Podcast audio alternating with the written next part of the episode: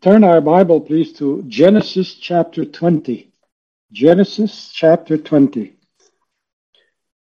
We often say if we have written the Bible, there's some places we would not not written, but that's one of them.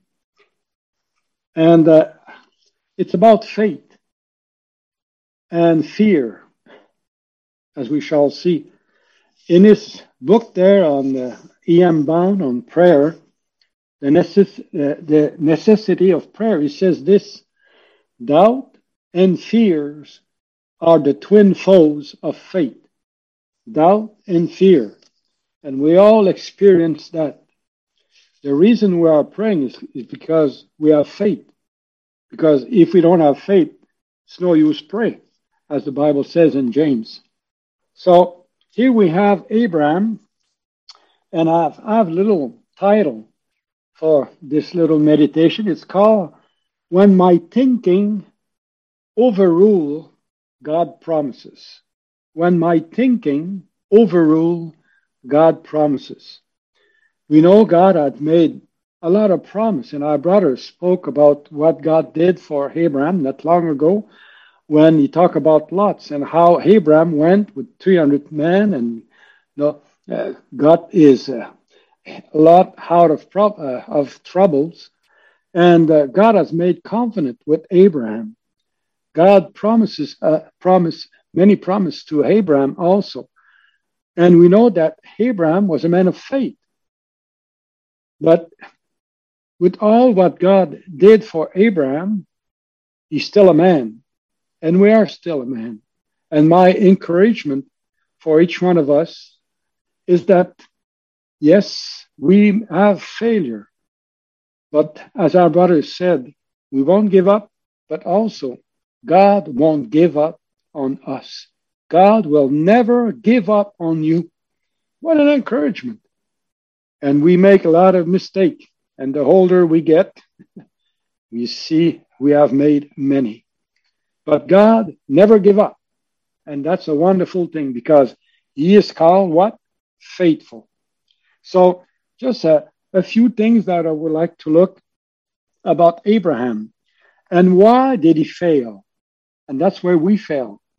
And we have to be careful because 1 Corinthians 10, verse 12, tell us just before those verses of all the failure of the people and the dangers that said, well, you know, they did pretty bad.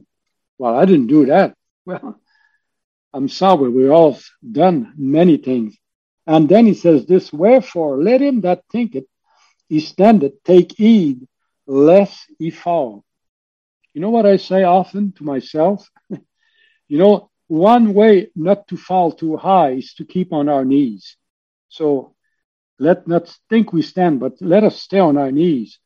So this way, when we fall, we don't fall that high, and it's easier to go back on our knees. So let's keep on our knees.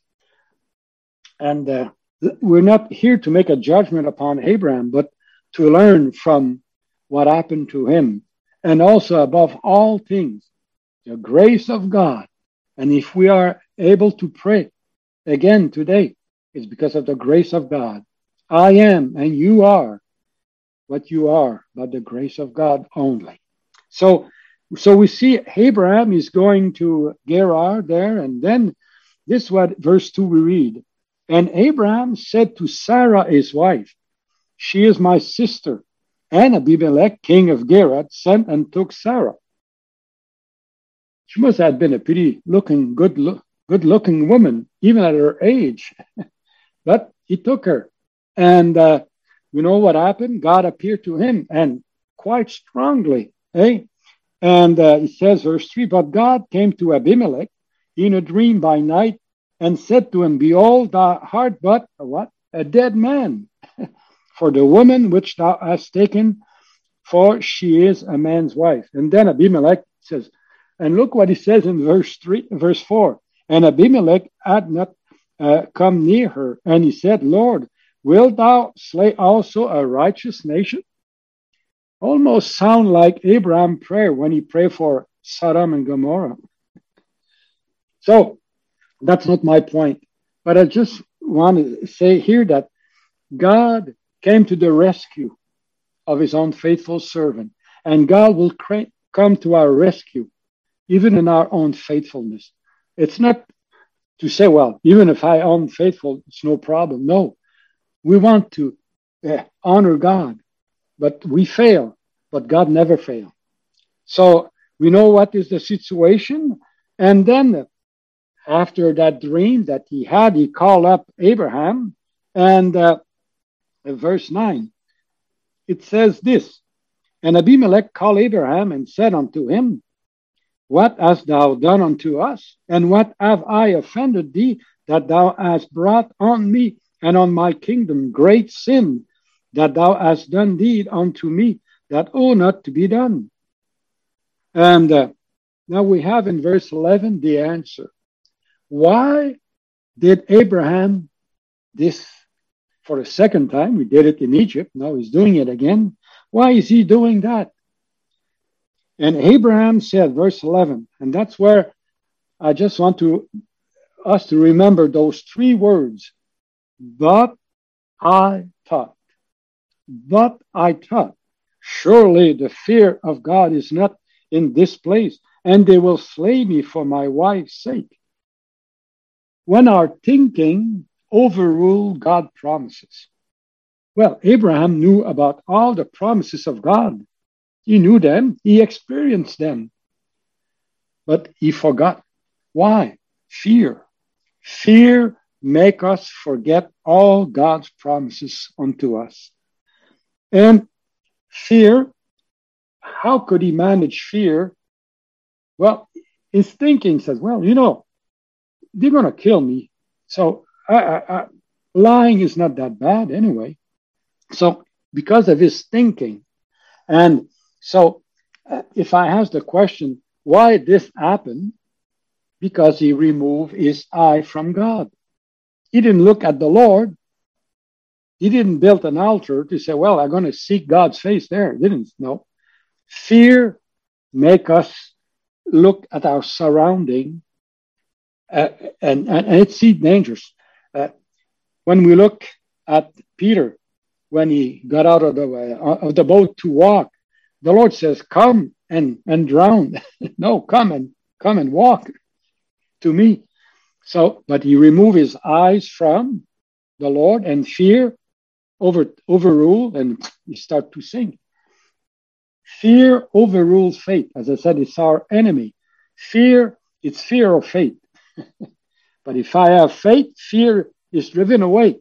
But if I let fear in my life, then you know, faith is just getting weaker and weaker.